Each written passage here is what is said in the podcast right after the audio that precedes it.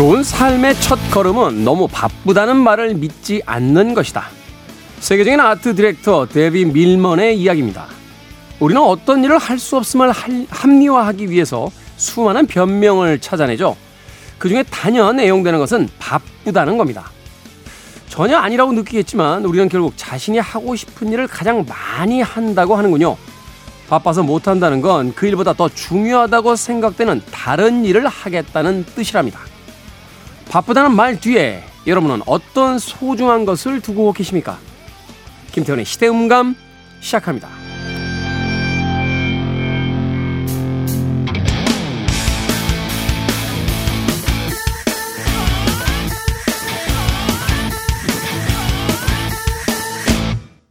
그래도 주말은 온다. 시대를 읽는 음악 감상의 시대음감 김태훈입니다.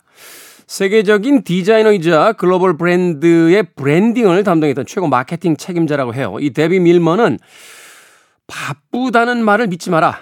바쁘다는 것은 그 일보다 더 중요한 것이, 것이 있다라는 뜻이다. 라고 이야기했다는군요. 뭐 데비 밀먼이라는 이 사람의 이력에서 나타나듯이 세계에서 두 번째로 바쁘다면 억울할 정도로 바쁜 사람이었습니다만 그는 바쁘다라는 것의 실제 뜻은 지금 그것보다 내가 더 중요하게 생각하는 것이 있다라는 의미라고 설명합니다. 하지만 우리에겐 조금 다른 의미로서도 해석이 될 수 있는 여지가 있는 것 같아요. 어떤 설문조사를 보니까 한국인들의 대부분은 바쁜 것이 곧 유능함이다.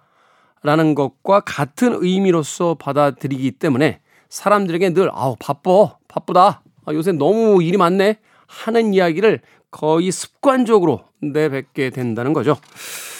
나의 바쁘다라는 그 단순한 말 속에 어떤 의미가 담겨져 있는지 한 번쯤 생각해 보시죠.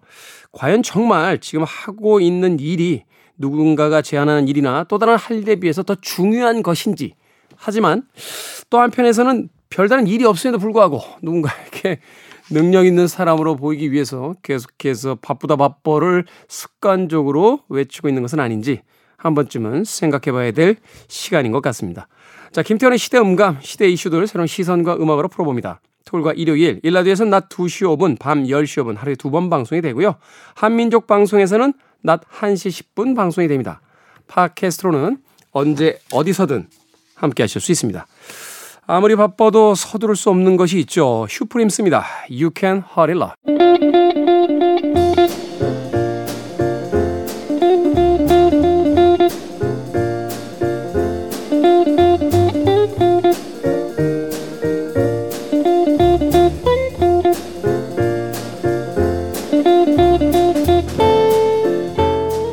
내가 가장 좋아하는 두 가지는 도서관과 자전거다. 이 두 개는 모두 버릴 것 없이 사람을 전진시킨다. 가장 완벽한 하루는 자전거를 타고 도서관에 가는 것이다. 미국 알링턴 공공도서관의 공보관으로 일했던 피터 골킨의 말입니다. 여러분이 좋아하는 그것에 책을 한 번 더 해보세요. 그야말로 완벽한 주말이 될지도 모릅니다. 우리 시대의 책 이야기, 책은 북, 어제에 이어서 심혜경 작가님, 정현주 작가님 나오셨습니다. 안녕하세요. 안녕하세요. 안녕하세요. 두 분이 다른 듯 하지만 결국은 책을 다룬다는 면에서 공통점이 있으세요. 정 작가님은 서점을 운영하고 계시고, 심 작가님은 도서관 사서로 일을 하신 게 거의 30년, 27년 동안 일을 하셨다라고 알고 있습니다. 책을 다루는 서점 주인, 또 책을 또 관리하는 도서관 사서, 가장 좋았던 점이 있다면 상식적인 우리가 알고 있는 대답을 떠나서 개인적이고 갑자기 극히 개인적인 어떤 이유가 있다면 책을 싸게 살 수 있다. 아, 좀 책을 공짜로 볼 수 있다. 어, 어 졌다. 배틀인가요? 네. 저도 사실은요 어제 심 작가님 이야기를 듣고 나서 좀 여쭤보고 싶어졌어요. 도서관 네. 사서는 정년이 몇, 음, 몇 살까지인지. 저는 그 공무원이었기 때문에 만 60세였거든요. 아. 그래서 지금 퇴직한 지가 이제 꽤 됐습니다. 그렇군요. 저도 도전해볼까 했더니 도전과 동시에 퇴직을 해야 돼서. 근데 예전에 보면 삼성을 다니다가 어 55세에 들어오신 분도 있었어요. 그분은 어 연금 때문에 한 건 아니고요. 연금은 어느 정도 이상 근무를 해야만 기간이 돼야만 연금이 그렇죠. 나오거든요. 네. 그렇지 않지만 은퇴 후에 자기가 좋아하는 곳을 일을 해보고 싶어서 들어왔다는 면에서 너무 훌륭하신 분이다. 그렇죠. 세상에. 왜냐하면 예전에는 정년 그 시험 보는 나이 제한이 있었어요. 그래서 서울시 공무원의 경우는 만 30세면 볼 수 없었고요. 제가 네. 들어갈 때는 국가공무원은 27세가 마지노선이었어요. 아, 지금은. 위원으로 나이가 연장돼서 나이 제한이 없어졌거든요. 그렇죠. 그러니까 네. 가능합니다. 몇 년이라도 근무해 볼수 있는데. 그렇군요. 네. 저도 사실은 제일 좋아하는 게 커피하고 라면 이런 거라서 커피 한동안 열심히 볶고 남들이 나중에 뭐 할 거야 라고 하면 아 라면집. 전 진짜 라면집 하고 싶거든요. 어떤 라면집이요? 일본 라면? 아니요. 한국 봉지 라면. 아 좋다. 그러니까 봉지 라면 끓여주는 집 라면. 그러니까 일- 우리가 흔히 분식집이라고 하는데 라면 두 종류하고 예, 오므라이스 하나만 딱 파는 라면집. 네, 그래서 아침에 아주 맛있는 라면 한 그릇. 그다음에 이제 낮 2시 아침에 아침 점심 예, 그리고 낮 2시 되면 이제 문 닫고 예, 다른 거 하러 가는 예. 괜찮겠죠? 도서관 사서는 못 되겠습니다만 라면집 사장님은 할 수 있을 것 같아서 또 도서관에 그런 거 맛있잖아요. 분식. 도서 아, 네. 도서관에 어떻게 라면집 하나 할 수 있어요? 도서관 라면 맛있어요. 정독 도서관은 그죠? 거기 도서관 맞아요. 그 식당이 굉장히 훌륭합니다. 정독 도서관 계셨어요. 아 그러세요? 네네. 제 마지막 은퇴한 곳이 정독도서관이었는데요. 아, 삼청동. 남산도서관, 예, 남산도서관도 좋고요. 근데 그 정독도서관 식당이 제일 크고 좋았던 것 같아요. 지난주에도 정독도서관 저는 네. 일주일에 한 번 정도 정독도서관 근처에 가거든요. 그 옆에 근처에. 그 옆에 제가 좋아하는 카레집이 하나 있어가지고요. 어, 이름이 그 수프 카레 하는 데인데 아. 작년에 생겨서 아마 네네. 예, 퇴직을 좀 일찍 하셨으면 네. 잘 모르실 텐데. 저는 지금도 일주일에 한 번씩 가는데요. 어, 그 거기 옆에 가시면 바로 있어요. 네. 정독도서관 올라가는 그 정문 딱 바로 네, 옆에 네, 네. 바로 있습니다. 예, 근데 거기 이제 간 김에 정독도서관 음. 한 조금 이렇게 계단 올라가서 예, 슬쩍 이렇게 한번 돌고 네. 예, 가끔 그 카레집에 사람이 많으면 도서관 가서 밥 먹고 그러는데 어 거기 거기가 라면이 맛있군요. 네. 라면 우동도 있고요. 밥도 있고 정말 그 근처 직장인들이 점심시간에 많이 옵니다. 가격도 싸고. 착하잖아요. 예. 집 근처에 도서관 있으면 정말 제일 좋을 것 같아요. 그러니까 제가 도서관에 근무하고 싶었다는 거 아닙니까? 그래서 책도 있지, 밥도 맛있는 있지, 식당도 있지. 라면. 네. 그러니까 어린 이저 대규모 아파트 단지에는 되게 어린이 도서관은 있어요. 근데 거기는 지역 주민을 위한 것이기 때문에 한정적이죠. 그 큐레이션도 그렇고. 그 일단 저는 아이가 없어서 그런지 몰라도 음. 제가 책을 읽을 수 있는 분위기는 아닌 것 같아요.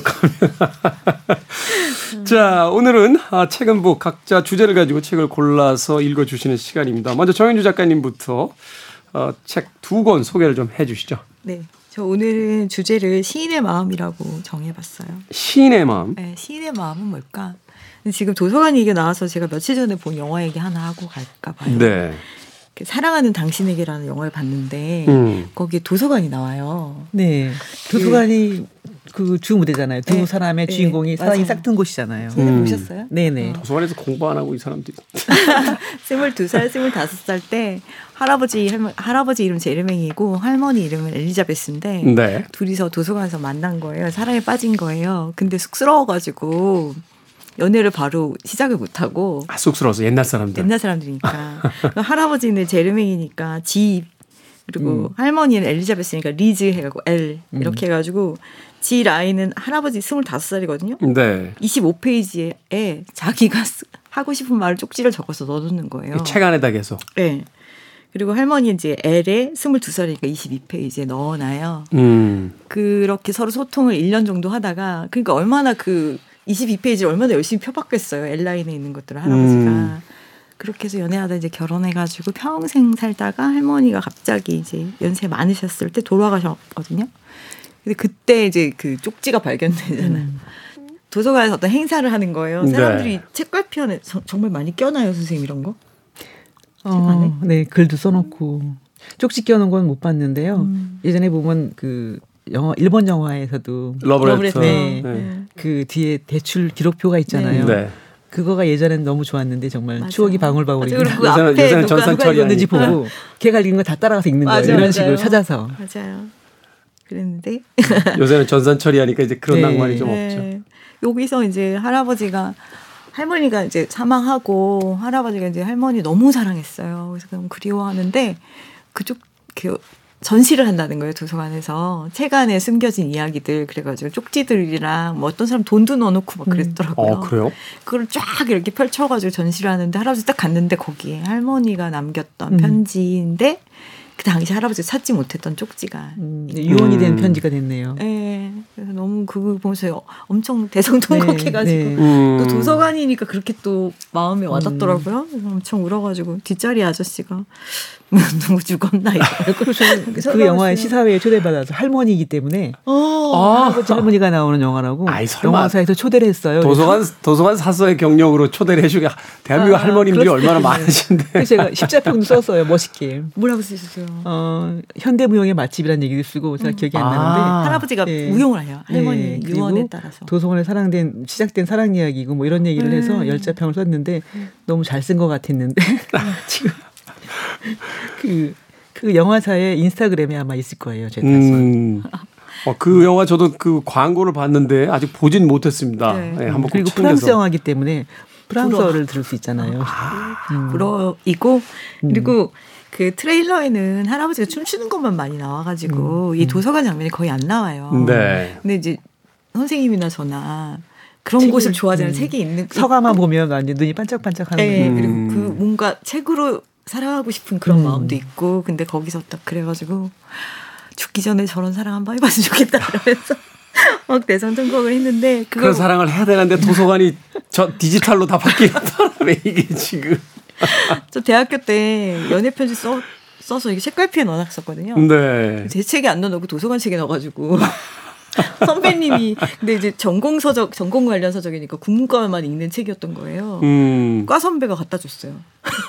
현주야 이 편지 거 네가 쓴 거 아니니? 이러면 대출 기록 보니까 바로 너더라 그래가지고 한 적이 있어요. 이제 그 영화를 보면서 제가 생각했는데 저것이 시가 아닐까 그런 음. 생각이 들었어요. 할아버지가 쓰는 그런 편지들, 그러니까 시 시인의 마음은 뭘까 이런 생각을 할 때.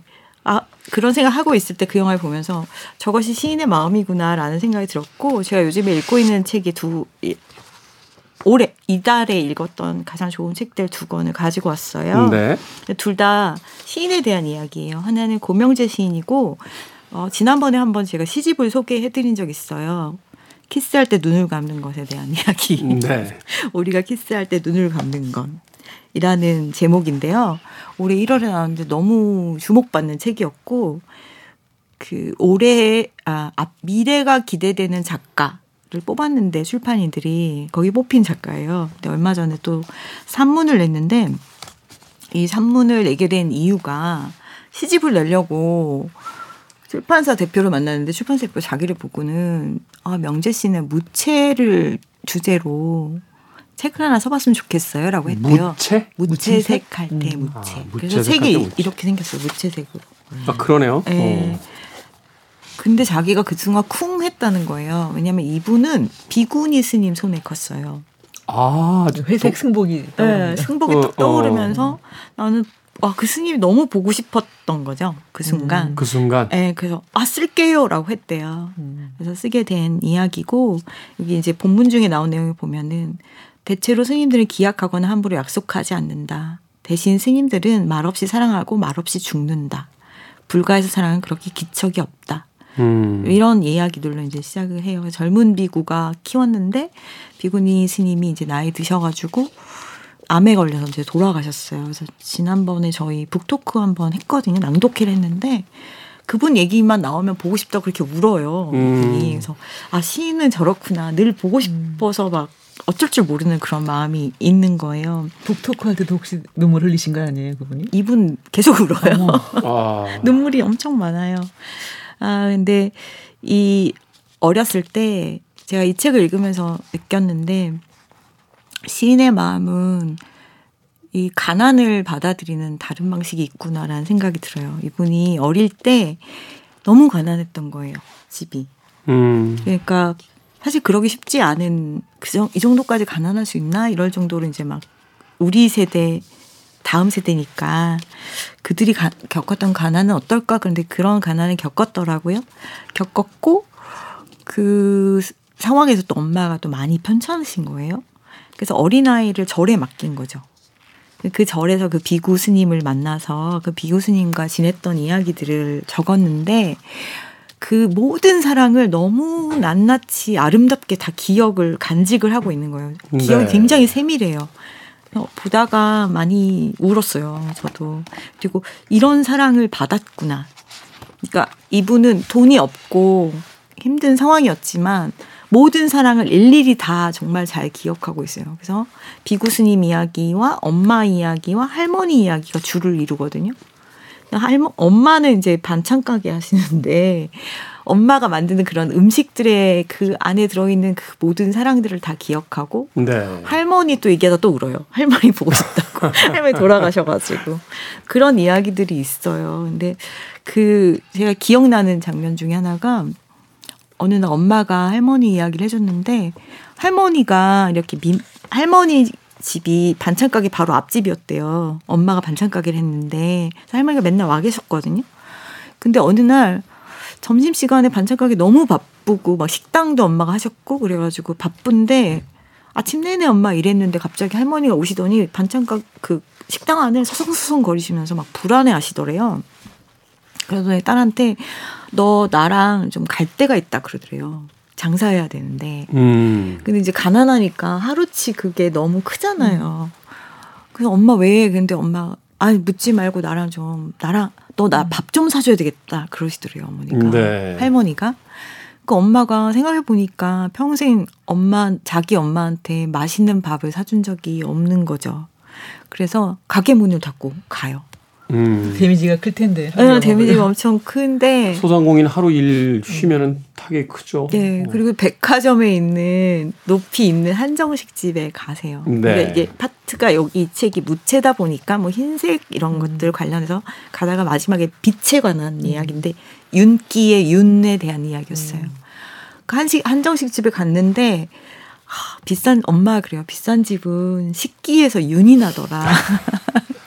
눈그릇이 반짝반짝 빛이 나는 그거를 이제 먹는 거예요. 같이 엄마랑 먹는데 그 할머니가 소식하시는 분인데 그날은 모든 음식을 다 싹싹 드셨대요. 아. 그리고 나오면서 손을 잡더래요. 엄마 손을. 그래서 고맙다고. 다음 날 돌아가셨어요. 아. 그 얘기를 읽는데 그것도 그냥 아파서 돌아가신 게 아니라 갑자기 엄마 그러더니 그 다음날 서울에 있는 딸 보러 가야 되겠다. 그리고 올라가시다가 교통사고 나서 갑자기 돌아가셨대요. 근데 엄마가 내가 그날 밥을 안 사줬다면 얼마나 한이 됐을까. 할머니가 나한테 준 선물이었다고 엄마가 그렇게 말하거든요.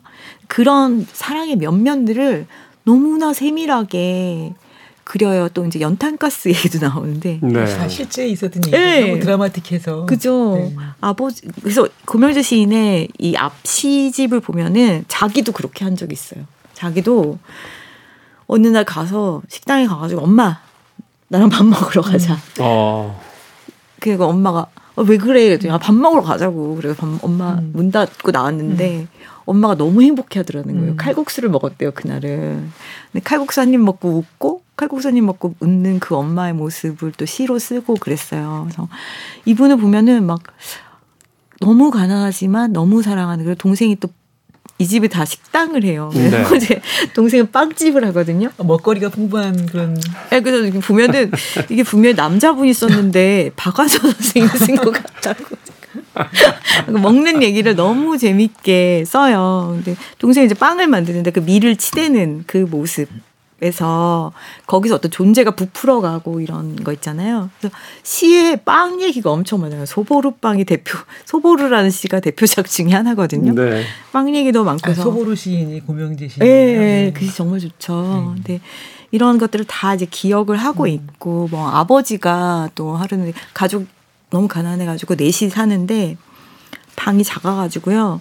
어릴 때 기억이 난대요. 이렇게 누워 있으면 어깨가 다 붙, 붙어서 음, 잤다는 거예요. 그래서 자기는 그게 너무 좋았대요. 그 감정이. 그 느낌이. 그래서. 아, 참 그게 예. 그게 참 느끼기 쉽지 않은 감정들인데. 애기들은 다 싫잖아요, 그게. 그죠. 아무리 가족이라고 해도 몸 닿는 거 그렇게 좋아하지 않는 사람들이 있거든요. 제가 특히 그래요. 저는 누가 그렇게 뭐가 닿는 걸 별로 안 좋아해서. 사랑을 너무 좋아하는 것 같아요. 뭐 그런 집이고 자기 엄마는 이제 식당을 하니까 한 번도 자기 졸업식에 온 적이 없고 음. 자기도 자기 동생 졸업식 자기가 갔대요. 그래서 가서 항상 형이 와서 미안해라고 말해야 되는 집이었던 거예요. 근데 어느 날 하루 고3 때인데 또 한 번은 우리 엄마가 나의 졸업식에 왔으면 좋겠다는 생각이 들었다는 거예요. 근데 안 오죠. 그래서 이제 맥이 빠져 있는데 저기 멀리서 어떤 여자가 이만한 안개 다발을 들고 안개꽃 다발. 어, 걸어오더래 하얀 상태로. 안개꽃이 한동안 유행이었어요. 예. 그래서 뭐지 이렇게 쳐다봤는데 자기한테 걸어오더라는 거예요. 음. 엄마였던 거예요. 어머님도 대단하시. 아들 졸업식에 안개꽃 가지고 오기 쉽지 않은데. 이 집에 그 가족들 다 시심이 있어요, 제가. 그러니까. 네. 엄마가 하시는 말씀이 나는 너에게 한 번도 선물을 해주지 못했으니까 오늘만큼은 너에게 가장 많은 꽃을 선물하고 싶었어. 꽃의 다발수로 봤을 때 제일 네. 많이 줄 수 있는 게 그렇죠. 꽃의 개체수가 어, 개체수가 많은 꽃을 선물하고 싶었는데 돈이 없으니까 안개꽃을 막 사왔다는 거예요. 그 자기 엄마랑 또, 또 고사 아들이면은 우리 보통 아 창피하잖아요. 또 둘이 울었구나 또. 하여튼 끌어안고 또 기승전 우는 거로 끝나니까. 해진 옷을 입고 끌어안고 울었다라는 얘기가 있어요. 그래서 네. 그러면서 조- 그 꽃을 보면서 자기가 아 꽃이란 존재의 폭죽이구나라고 느꼈대요. 자기는 사실 이제 터지는 그렇죠. 그런 그 인생의 삶의 매 순간에 그 감각하고 그 감각을 감정으로 드러낼 수 있는 거. 그게 사실 이제 어떤 행복의 출발점 같은 건데. 네 대한민국 사회는 감정 드러내는 걸 되게 죄악시하는 그런 분위기가 있잖아요. 맞아요. 저는 사실 저도 어릴 때 눈물이 좀 많았던 것 같아요. 근데 제가 그 되게 저희 어릴 때 눈물이 많으면 남자가 눈물 혼났죠. 많으면 되게 뭐라고 했어요. 그죠 근데 그죠. 유일하게 저희 할머니가 나는 우리 큰 손주가 제일 좋다고 저놈이 음. 인간적이라 제일 좋다고 아프면 아프다 울고 슬프면 그쵸. 슬프다 울고 예. 그- 그 할머니가 저한테는 참그저 어린 날에 음. 굉장히 좋은 영향을 많이 주셨던 기억이 나서 지금도 가끔 할머님 보고 싶을 때가 있거든요. 네. 예, 근데 그럼 이거 읽으시면 무조건 울어요.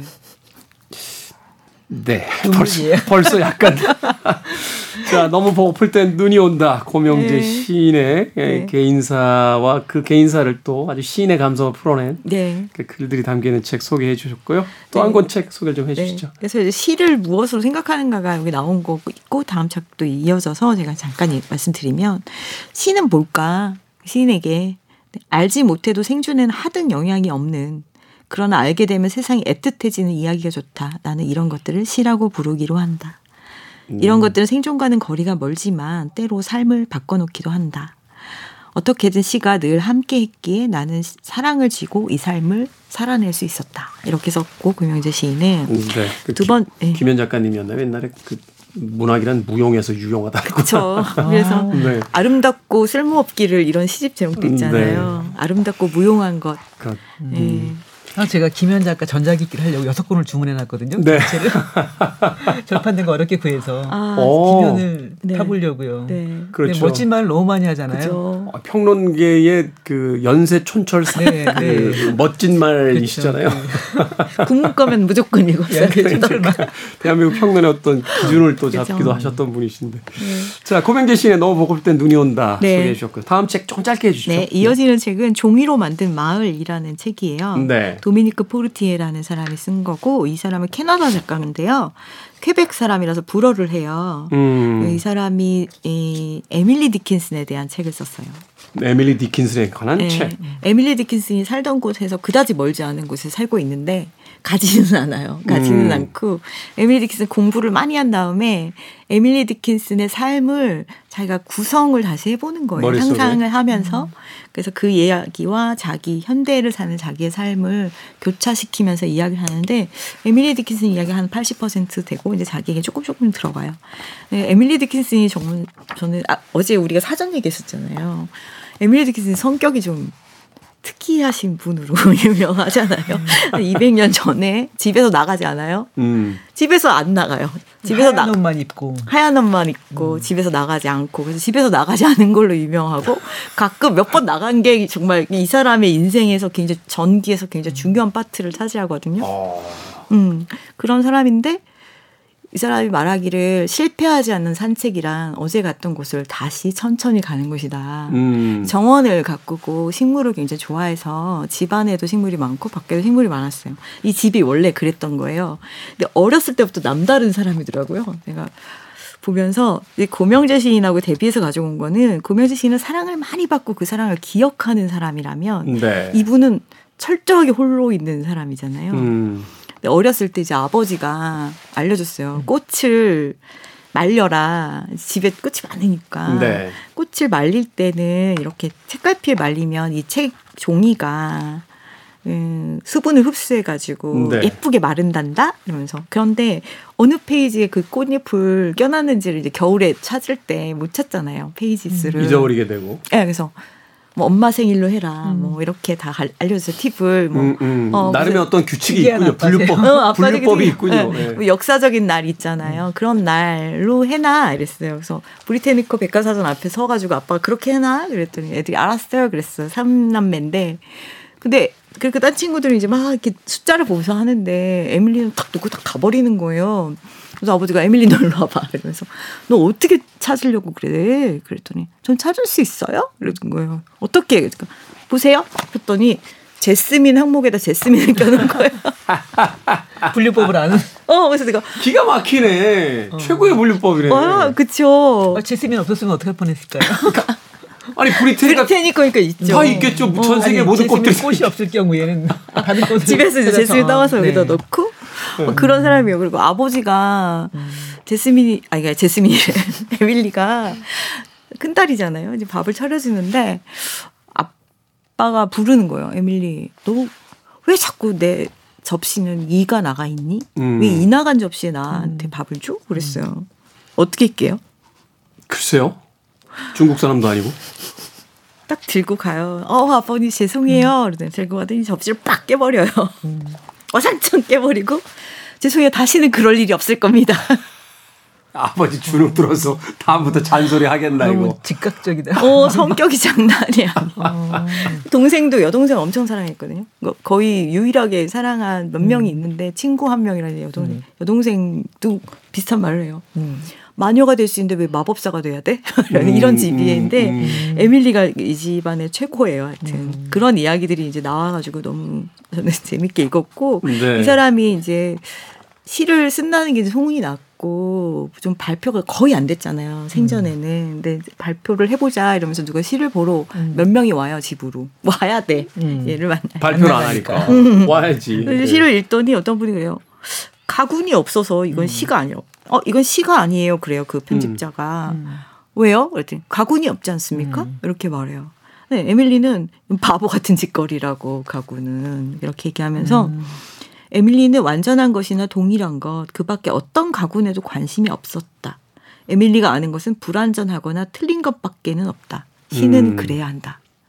그러니까 불완전하거나 틀린 것에 관심을 주는 것, 그것이 시라고 하고. 그건 에밀리의 시정신이군요. 아, 그렇죠.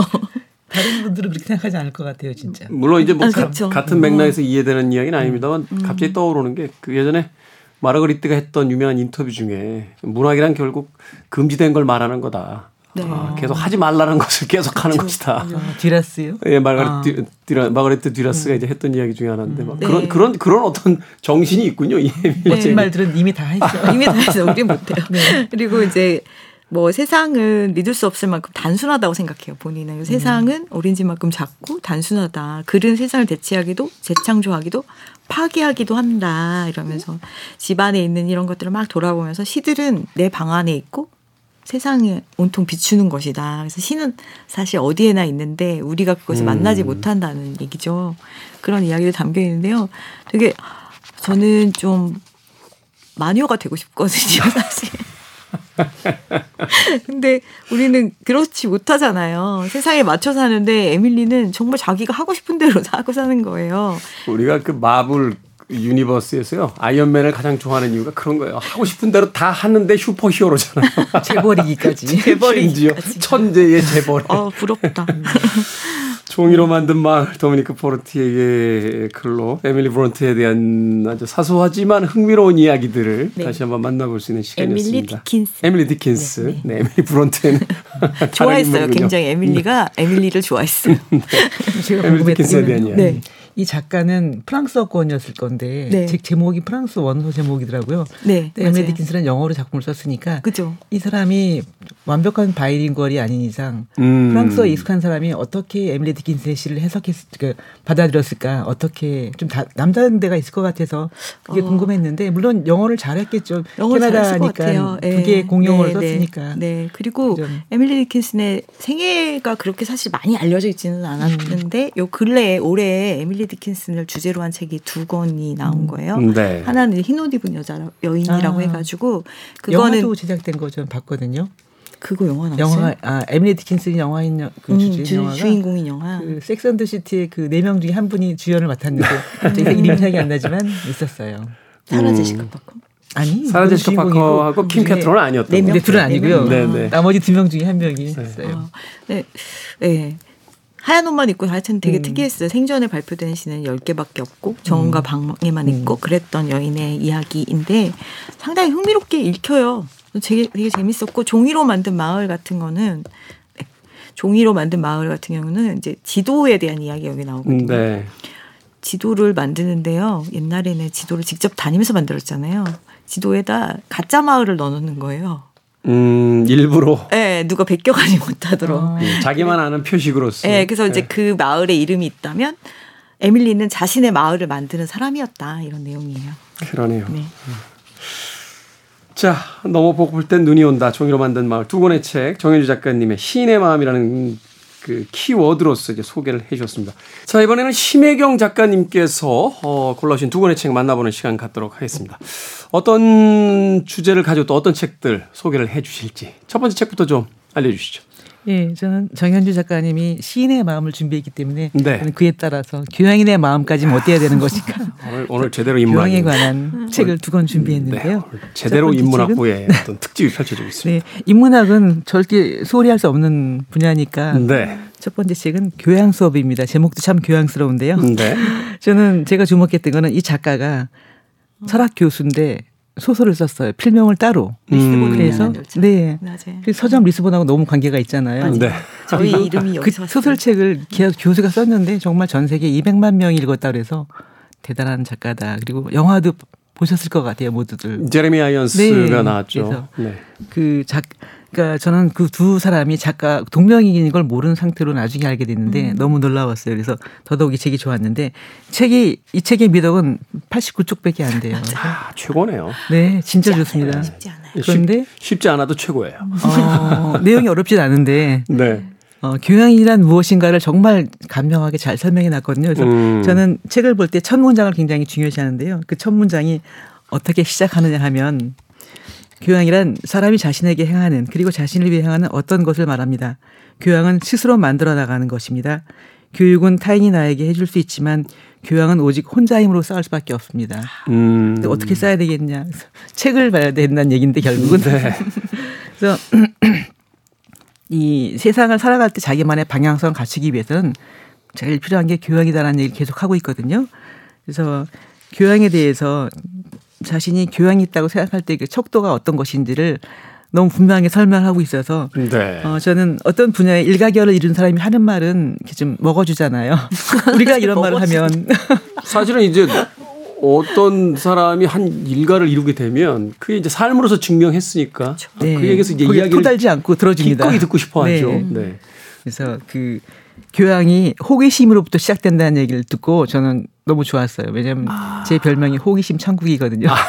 그러니까 호기심이 없으면 교양 쌓이지 않는다는 걸 내가 입증해 이 책에서 내가 책이든 영화든 결국은 이제 다른 네. 세상을 엿보는 행위니까 음. 이제 호기심에서 다 출발하는 거잖아요. 어. 그리고 우리가 하는 말 중에 아는 것이 힘이다라는 말이 있는데요. 네. 그것은 아 자기가 아는 지식으로 남을 지배하기 위해서 올라서기 위해서가 아니라 자신이 희생을 당하지 않는 방편으로 지식, 지키는 교양이 필요하다 이런 얘기를 하기 때문에 그 말에 너무 공감했는데요. 그렇게 그 부연 설명하자면 그 교양이 있으면 다른 사람의 그 사이비 종교라든가 이상한 논리에 빠져들지 않는 자기만의 잣대가 생기잖아요.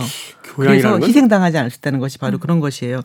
어, 개념 없는 행위에 동조하지 않아도 되고 음. 자기 마음에 그 올바른 잣대가 있어야만. 근데 그거는 교양으로 쌓아지는 거잖아요. 그래서 교양은 필요한 것이고 어, 똑똑한 걸 비밀로 남을 지배하거나 그런 것이 얼마나 어리석은지 이런 얘기를 계속 해주니까 뭐 정말 가슴에 손을 넣고 마음을 반성하면서 읽게 됩니다. 이 책은. 음. 근데 이제 그런 게 좀 아쉬운 점이에요. 이렇게 그렇게 교- 높은 교양이 있는 사람들이 좀 적극적으로 이제 정치도 좀 하시고 여러 가지를 하셔야 되는데 이게 교양이 너무 높으신 분들은 보면 자기 교양. 안 하시려고 해요 그런 거를. 그러니까 그런 분들이 공통적인 특징이 자기가 아는 자기 살아가는 방식이 남보다 우월하다고 음. 굳게 믿고 있습니다 본인이. 그래서 원래 자기가 잘못하는 건 자기 자신 잘 모르잖아요. 남들이 봐야 하는 거거든요. 그런 것들이 좀 한 발 떨어져서 볼 수 있는 능력이 생기게 하는 게 바로 교양을 쌓는 것이라는 거죠. 그래서 저는 그렇죠. 이 책을 여러 번 읽는데 앞으로도 또 읽을 생각이거든요. 네. 지나가는 친구도 불러서 같이 앉아서 읽자 그러고 저좀 껴주세요. 소리 내어서 읽고 막 앞에 이럽니다. 있다 포기 있는데. 음. 그러니까 다른 사람보다 나기 내가 생각하는 것이 옳다고 주장하는 것이 가장 위험하다는 거를 그래서 얘기했기 때문에 이거는 불멸의 진리인 것 같아요. 이분이 얘기했으니까. 제가 즐겨 인용하는데요. 그 SNS에 한동안 돌았던 소위 이제 짤이 있어요. 네. 한 위대한 스승에게 한 남자 찾아와서 묻습니다. 음. 어, 인생을 행복하게 사는 방법이 뭡니까? 이 위대한 스승이 바보들하고 싸우지 마라. 그러니까 이 찾아온 남자가 아니 자기는 그렇게 생각하지 않는다고. 그러니까 이제 위대한 스승이 생각해보니 자네 말이 맞는 것 같네. 바보니까. 싸우지 않고. 안 싸우려고 그 사람하고.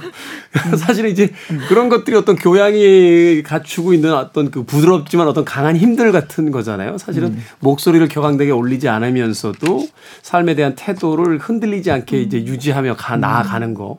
그런 것도 이제 교양이라고 이야기하는 것 같은데 또 어떤 구절들이 있습니까? 그런 그 이 책을 보면서 이 책이 2008년도에 처음 나왔기 때문에 그 동안에 많은 시간이 지났지 않습니까? 그래서 이 책의 11쪽에 보면 내용이 당시에 썼을 때 작성 원고를 썼을 때는 맞는 얘기가 지금은 틀린 것이 되는 것이 있어서 그런 걸 보면은 예를 들었을 때 교양의 정도를 측정할 때 어, 이 세상에 존재하는 언어가 몇 개인가 그 정도는 알고 있어야 된다고 얘기하는데 사실 저는 몰랐거든요. 그래서 여기에는 보면 예시를 어 40개는 아니고 적어도 4천 개 정도 되겠지라고 했는데 제가 최근 걸 찾아보니까 80개 음그 아 전체 지구 인구가 지금 80억이 됐다는 80억, 거. 네. 네. 그리고 언어는 7,151개라고 가장 최근에 통계 자료에서 2022년 자료에서 거의 이렇게 8천 개 나왔어요. 가까워. 그래서 어 중국이 여기서 전 세계에서 인구가 가장 많은 국가가 나오는데 지금은 인도가 인도가 인도가 앞질렀다고 그러죠. 어. 네. 300만 명 앞질렀어요. 최근에. 그러니까 인도 정말 무서운 나라인 것 같아요. 그전에는 중국이 무서운 나라라고 했는데 인도의 약진을 지켜봐야 될 그런 것들이 우리 교양이라는 거죠. 음, 제가 어제 그 우리나라 행사에 있었어요. 세계 요가의 날에 우리나라 행사, 서울 행사가 어제 있었는데 제가 제가 세계 요가의 날 한국 홍보대사거든요. 요가 하세요? 이렇게 우스운 얘기. 이거 안 하시는 것 같던데. 아니 인도 대사님이 본격적으로 하겠다면 인도까지 보내주신다고 했어요. 오. 인도 대사관에서 만났는데, 근데 그 얘기 하시더라고요. 거기 있는 다른 분 관계자분들께서 인도 인구가 지금 중국을 앞질렀다. 그래서 이제 네. 저도 이 책을 읽으면서 조사했기 때문에 호기심이 생겨서 다시 조사했기 때문에 이 최신들을 네. 얻을 수 있었거든요. 저는 여태까지 중국이 최고 최고로 많은 인구라고 생각했어요. 우린 그렇게 당연하게 생각했죠. 네네. 근데 또 흥미로운 건 한 100여 년 후에까지 살아남을 수 있는 그 언어가 그 중에 반도 안 된다는 이야기를 하더라고요. 그러니까 지금도 일주일마다 한 언어씩 사라진대요. 그 소수민족의 언어들은 마지막 생존하는 사람이 끝나면 이제 그 절멸되는 거거든요. 그런 식으로 없어지고 어떤 언어학자가 그랬대요. 앞으로 50년 후에는 살아있는 언어가 영어, 중국어, 스페인어 정도 되지 않겠느냐. 음. 그냥 우리는 BTS의 힘을 살려서라도 한국어가 살아남게 해야 됩니다. 그 아프리카의 어떤 나라들에겐 또 한국어로 네, 교육을 네. 시키잖아요. 문법, 문자가 없는 나라들. 그런 제가 나라들. 그걸 실감했던 게 그 멕시코 여행 갔을 때 거기서 스페인어 쓰는 거 보면서 사실은 알고는 있었지만 충격을 받았던 게 네.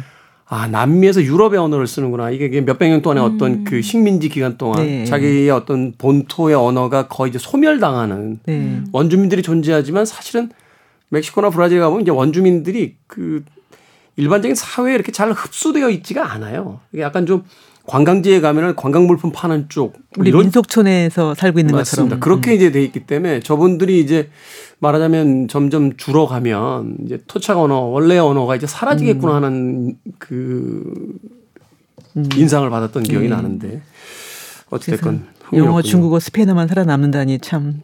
한국어 살아남아야죠. 공부를- 네, 한국어 살아남아야죠. 최근에 네. 뭐 BTS 때문에 외국에서 한국어들 공부하신다는데. 자, 페터 비엘의 교양서 음. 파스칼 메르시어의 책 소개해 주셨고요. 어, 한 권의 책 더 소개해 준다면 책 제목이 굉장히 도발적입니다. 읽지 않은 책에 대해 말하는 법. 그래서 이 제목에 낚여서 읽지 않은 책. 어, 책을 읽지 않고도 그 책에 대해서 얘기할 수 있는 거에 대한 기술을 가르쳐 주는 책으로 알고 사는 사람들이 많았답니다 당시에. 그런데 저도 그래서 샀는데. 예, 그래 저도 안 읽었어요. 그런데 저는 큰일 나요 이거. 제가 음, 두번 이것도 두 번 이상 읽었는데 아. 이 작가도 어, 굉장히 박학 박학다식한 교수이기 때문에 네. 이분이 하는 말이 굉장히 솔직하고 도발적인데도 불구하고 고개를 끄덕거리게 되는 부분이 있는데요. 그 이것도 역시 제가 첫 문장이 정말 쇼킹했어요. 읽어드릴게요. 책을 읽지 않는 방식에는 여러 가지가 있지만 그 중에서 가장 극단적인 방식은 어떤 책도 전혀 펼쳐보지 않는 것이다. 아. 그 책을 읽지 말란 소리인가 싶은데 네. 어, 사실은 그 결론은 뭐냐면 책을 어떤 책 하나의 책을 정해서 얘기를 할 때도 그 책에 대해서 얘기할 수 있어야 되는 게 바로 교양인이며 책을 많이 읽은 사람의 책무이다. 그런데 네. 그러니까 이 사람이 생각하는 독서의 범주에는 비독서까지 포함하는 거예요. 음. 아, 포괄적으로 다 가지고 있군요. 비독서도 네. 독서의 한 파트이다. 네. 그러니까 이 사람이 독서하는 행위라고 쳐주는 것이 세 가지를 다 보면은 책을 전혀 읽지 않은 경우, 그 다음에 책을 대충 보는 경우, 띄엄띄엄 보는 거 있잖아요. 그 다음에는 다른 사람이 책 이야기하는 거를 귀동냥으로 듣고 그 책에 대해서 아는 척하는 거까지 음, 음, 포함해서 우리가 소위 이제 네. 고전이라고 불리우는 많은 작품들을 그렇게 습득하지 그렇죠. 않습니까? 그러니까 예를 든 것이 율리시즈에 대한 얘기인데 음. 이 작가는 그 제임스 윌스 책을 별로 이렇게 소중하게 여기지 않는 것 같아요. 네. 근데 율리시즈는 자기를 안 읽었고 앞으로도 읽을 생각이 없지만 그 책에 대해서 얘기하려면 자기는 한 시간 이야기할 수 있다. 한 시간까지 우리도 얘기할 수 있어요. 한 시간까지 모르겠습니다만 저도 할 얘기 많죠. 제임스에 대, 제임스 조이스에 대해서 두번 시도했다가 다 실패한 책. 아, 네. 저는 그래서 그걸 아홉 달에 걸쳐 읽었거든요. 아, 그런 거 많이 하세요. 일주일에 한 시간을 일주일에 두 시간씩. 그런데 거기 제가 읽고 난 다음에 나는 그 책을 읽었기 때문에 말할 수 있어요. 음. 읽었다는 말을 할 수 있는데 왜냐하면 첫 페이지부터 끝 페이지까지 모든 텍스트를 다 낭독을 해봤거든요. 그런데 그 결론은 이건 전 세계 사람들이 다 읽을 책은 아니고 좋은 책인지는 모르겠지만 음. 제 네, 소심한 결론은 어, 논문을 쓴 사람들 수가 더 많다 그러잖아요. 제임스 조이스 율리시스에 대해서. 읽은 사람 책보다. 읽은 사람 책보다. 예. 그건 유명한 말이니까 네. 인용해도 될 것 같은데 어, 제임스 조이스가 어린 시절, 젊은 시절에 떠나서 그 다음에는 37년 동안 바깥에서 살면서 세상을 떠났는데 네. 그 옛날 자기 어린 시절에 그 아일랜드 한 동네 구석을, 더블린의 구석을 아침 8시부터 하루 종일 그 동네 거리를 거니거나 돌아다니면서 얘기하는 그게를 우리가 왜 읽어야 되는가. 그러니까. 그런데 그걸 다 읽었기 때문에 저는 알았잖아요. 그러니까. 얘기할 수 있는 거죠. 맞아요. 이 책에 대해서. 저도 그런 책이 있어요. 돈키호테하고 네. 저 스티브 아, 돈키호테 얼마나 재밌는데요. 스티브 잡스 평전은 예, 저는 읽었다라고 말하려고 읽은 책이에요. 아, 돈키호테 두 권짜리 그 두꺼운 책을 예, 읽었어요? 거의 한 1600페이지 음. 되더라고요. 1500, 1600페이지 네. 두책 합치면 2000페이지 되는데. 네. 음. 아, 그 두 개가 2000페이지 정도. 하나, 네. 한, 한 책에, 예. 예. 그, 그거를 제가 언제 읽었냐면요. 저 3년 전인가요? 밀접 접촉자로 분류돼가지고 자가, 자가 격리돼 있을 때. 2주간 읽었습니다. 뭐래도 하나 마치고 나가자라고 음. 해서 잡았던 음. 게 그때 돈키호테였어요.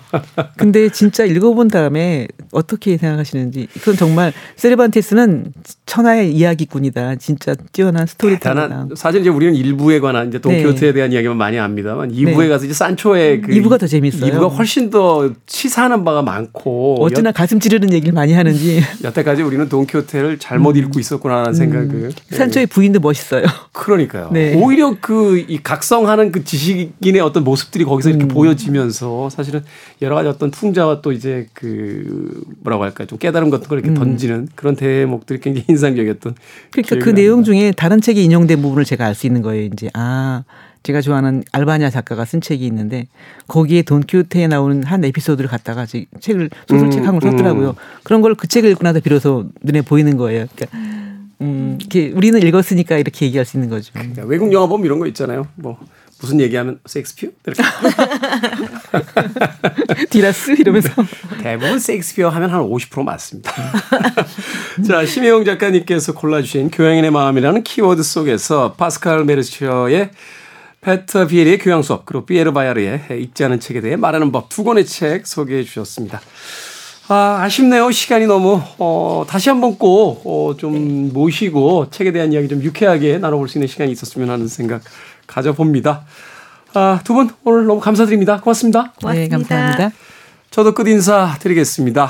아, 매 순간 책을 읽는 것이 바로 이런 순간들을 만나기 위한 것이 아닌가 하는 생각해 봅니다. 레오나드 코엔의 Waiting for the Miracle 오늘 끝곡으로 준비하면서 저도 작별 인사 드립니다. 지금까지 시대음감의 김태훈이었습니다. 고맙습니다.